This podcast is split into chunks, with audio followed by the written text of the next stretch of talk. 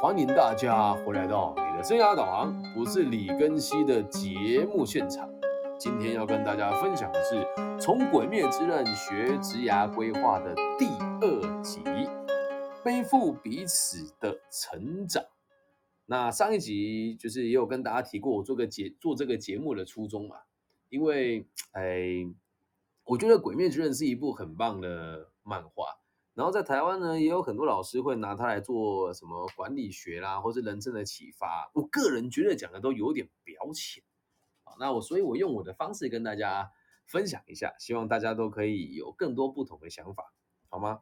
那我们在上一集提到的内容哦，就是跟大家粗浅的做一个小小的介绍。然后现在要跟大家分享的这一集叫做背负彼此的成长那我们先这么说。你们有没有发现一件事情啊？就是鬼杀队的弱者总是群聚的，所以柱与柱之间基本上如果没有遇到上旋或者下旋鬼，他们是不会合作的。你说，哎，没有啊？他们打这个上下旋的时候，是不是都都有这个一个人搞定所有的事情？没有，你仔细观察哦，你再强的柱也很难单挑打赢上下旋之鬼。所以你可以去理解，这个社会也是这个样子的。人呐，只要是弱者啊，你才会群聚。说老师，你这个好难听哦，为什么会讲人类是弱者？也是漫画的设定嘛。那里面的哪一个鬼不是强到变态，对吧？一窝座可以完全反弹你的攻击嘛，对吧？然后那个无惨就不说，他的攻击是没有死角的嘛。然后还有谁啊？还有这个上玄之一，哎，用纪国延胜，他也是。黑死魔他也是最强的，所以他们几乎都不跟别人合作，所以就连人打架的时候，他们也都是分开的。比如说炭治郎，他哎那个有一集到他们磨刀村去的时候，两只鬼也是分开行动的。所以弱者总是群聚的。那你会讲老师称为弱者不好吗？嗯，不是成为弱者不好，我要我是要让大家理解哦。如果你有机会成为强者的时候，请不要害怕孤单。但是成为强者真的有比较好吗？没有哎，你看，我们十二个柱，后来到时候只剩下两个人生存下来了。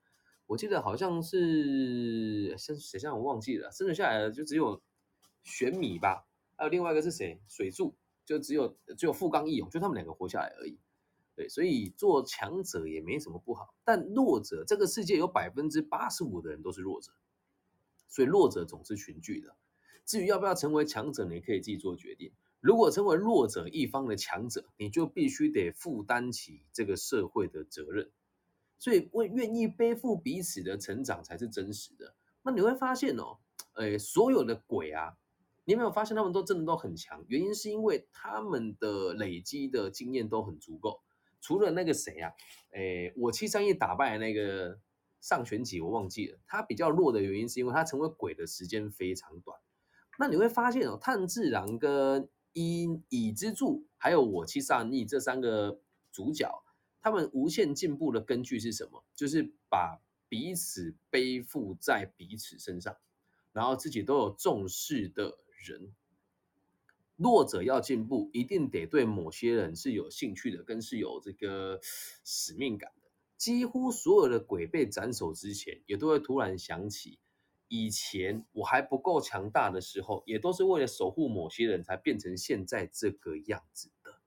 所以，无限进步的根据都会来自于你对于某一件事情或者是某一个人的执着。那你想想看，你有没有这个执着啊？如果你也有的话，你就会很快速的无限进步。而且，背负的人越多，或者是愿意跟你交流心灵的心灵的人越多，你的成长就会越快速。你从炭治郎登场到无惨被杀死的时候，那个不知道谁说啊，应该是那个产屋夫吧？他说了，炭治郎的出现就像是一个齿轮，然后他转动了这个鬼杀队这么多年来都生锈的这个部件，而他会进步这么神速的原因，就是因为他背负了很多人，而且他很愿意学习。接下来要讲到今天的第三个点哦，叫做交流即是快速的成长。我自己最近看起来好像都不跟别人交流，可是实际上我是很大量的在跟别人交流的。什么意思呢？你有没有发现他们在修行的时候都是助带着他们，特别是最后要打这个无产的时候那个过程，大家集合起来受训，然后十二个诶，这十二个柱分别用十二个不同的特训方式来让所有的队员大幅的提升实力，所以与人交流哦，才可以快速的成长。那这个为什么这么说呢？我们今天的题目叫做背负彼此的成长。如果你们的交流没有背负着彼此共同变强大的话，那就会发现根本是一群人在耍废啊！每个人刚出社会的时候都是非常弱小的存在，所以大家群聚嘛也很正常。而在群聚的过程当中，我们也会慢慢的淘汰彼此嘛。那讲到这个地方，就一定要特别提了一个角色哦，就是里面的路人王春田。从头到尾都是个路人，只要看到鬼就跑掉。他也不是后勤队的，他是鬼杀队的一员哦。对，那他为什么进步的比较慢呢？因为他并没有真的觉得自己是那个杀死鬼的关键人物。特别是到最后面那一段，其实很很很令人玩味哦。所有的弱小的人都在帮助这几个柱保全性命，所以在前面送人头，挡住无产的攻击。而这个时候，你会发现弱者的存在其实也不是不对。有些人一辈子都无法成长，所以就必须得透过各种方式来展现自己的价值。你就要问了，老师，那如果我也都是弱者的话，一辈子这样窝囊过有什么不好吗？我相信在鬼杀队成立这几百几千年来，几百年来哦，一定有很多人跟春田是一样，就像混了一辈子啊，没有人要你非得成长不可啊，兄弟。如果你要成长，得给自己动机跟理由吧。而炭治郎的成长目的只有一个，他想杀死无惨。不仅是为了他的家人跟妹妹报仇，而是他也很难接受跟理解无惨用这样子的方式去践踏别人的生活。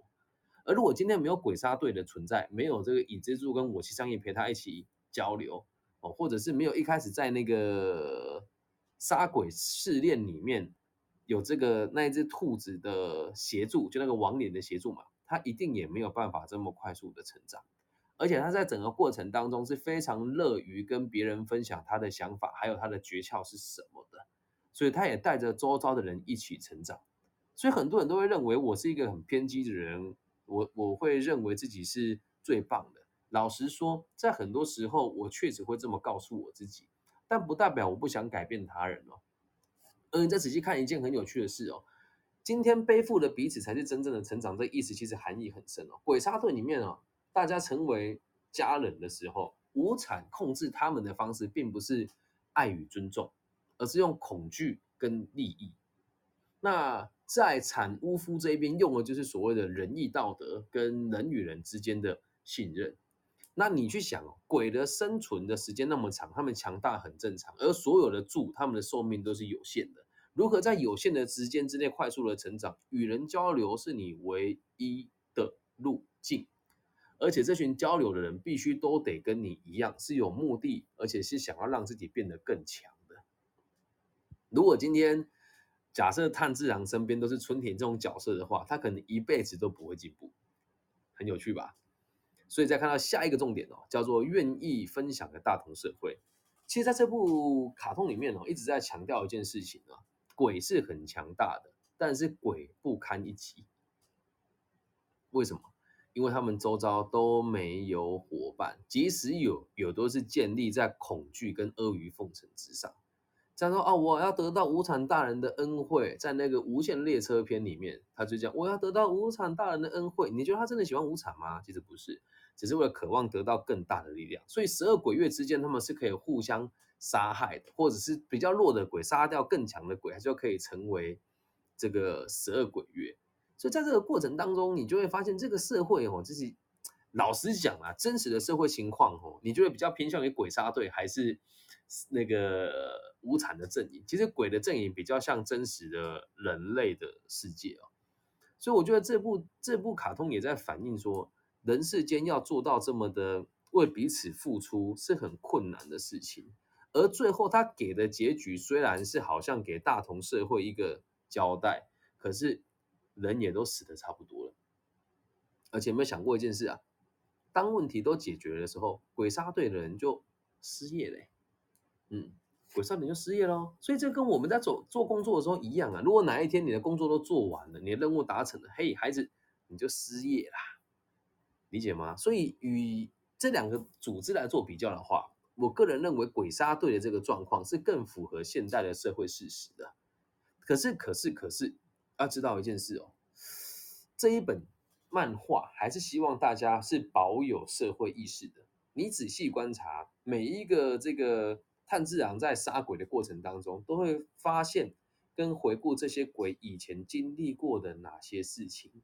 所以，如果你真的变得很强大，或者是你真的变得很好、很棒的时候，你都要忽略过去你守护的人，甚至有些人会去伤害你，你曾经想要保护的人在里面。这就是人性很有趣的地方。不妨去想一想啊。如果你想要更直接的感受这种感觉的话，你身边一定有那一种呃，跟我一样，呃，你假设你跟我在乡下地方，我们都是在乡下地方长大的，然后你会发现有一些人变得有钱了之后，他回到乡下地方了，那个嘴脸就是不可一世啊，然后回来都讲说，我做生意很成功啊，我有今天的这个努一努力，呃，今天一砖一瓦都是透过我努力啊，可是很多时候他们说的都不是实话。哦，这是真的啊！今天我有个学生跟我讲，老师，我好羡慕我一个朋友哦，他在这个大公司当秘书，然后一年之后就自己开了一间饮料店，然后半年之后就买了自己的房，然后他说好，都真的好羡慕他哦。我就很仔细的带他分析哦，这个秘书的职位，他带他带的公司其实我也认我也熟了。我说他一个月薪水大概只有三万八，那他如何凑足钱去加盟他说这间饮料店？这间店加盟掉两百万嘛？然后他说他加盟半年之后就买了房子，那我就就问他了，他买的房子是什么类型的？然后你觉得如果他真的加盟了之后，有办法在那么短的时间之内赚到两百万的投期款吗？